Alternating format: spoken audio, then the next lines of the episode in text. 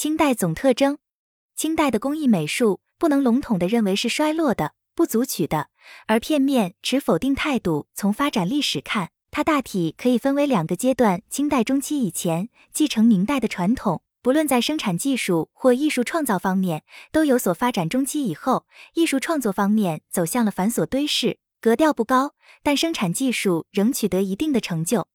从整修看，清代的工艺美术。在艺术上缺乏较高的美学境界，把艺术和技术等同起来，在科学上其制作水平远远超过前代，使技术得到了飞跃的发展。人们创造的各种技能，使一切材料能较充分的发挥其性能，使一切技术尽可能为我所用。清代工艺美术的艺术特点是繁缛、精巧绘画式的装饰占主导地位。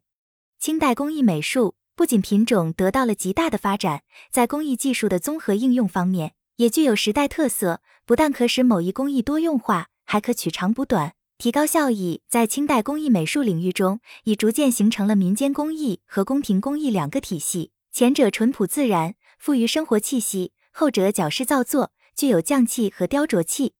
清代中期以后，由于中外工艺文化的交流，使一些工艺美术品在装饰上明显受到了外来文化的影响，表现出对外来文化的生搬硬套。全盘接受，但是在现今，当人民掌握了一切文化的所有权以后，就应当取人之长，为我所用。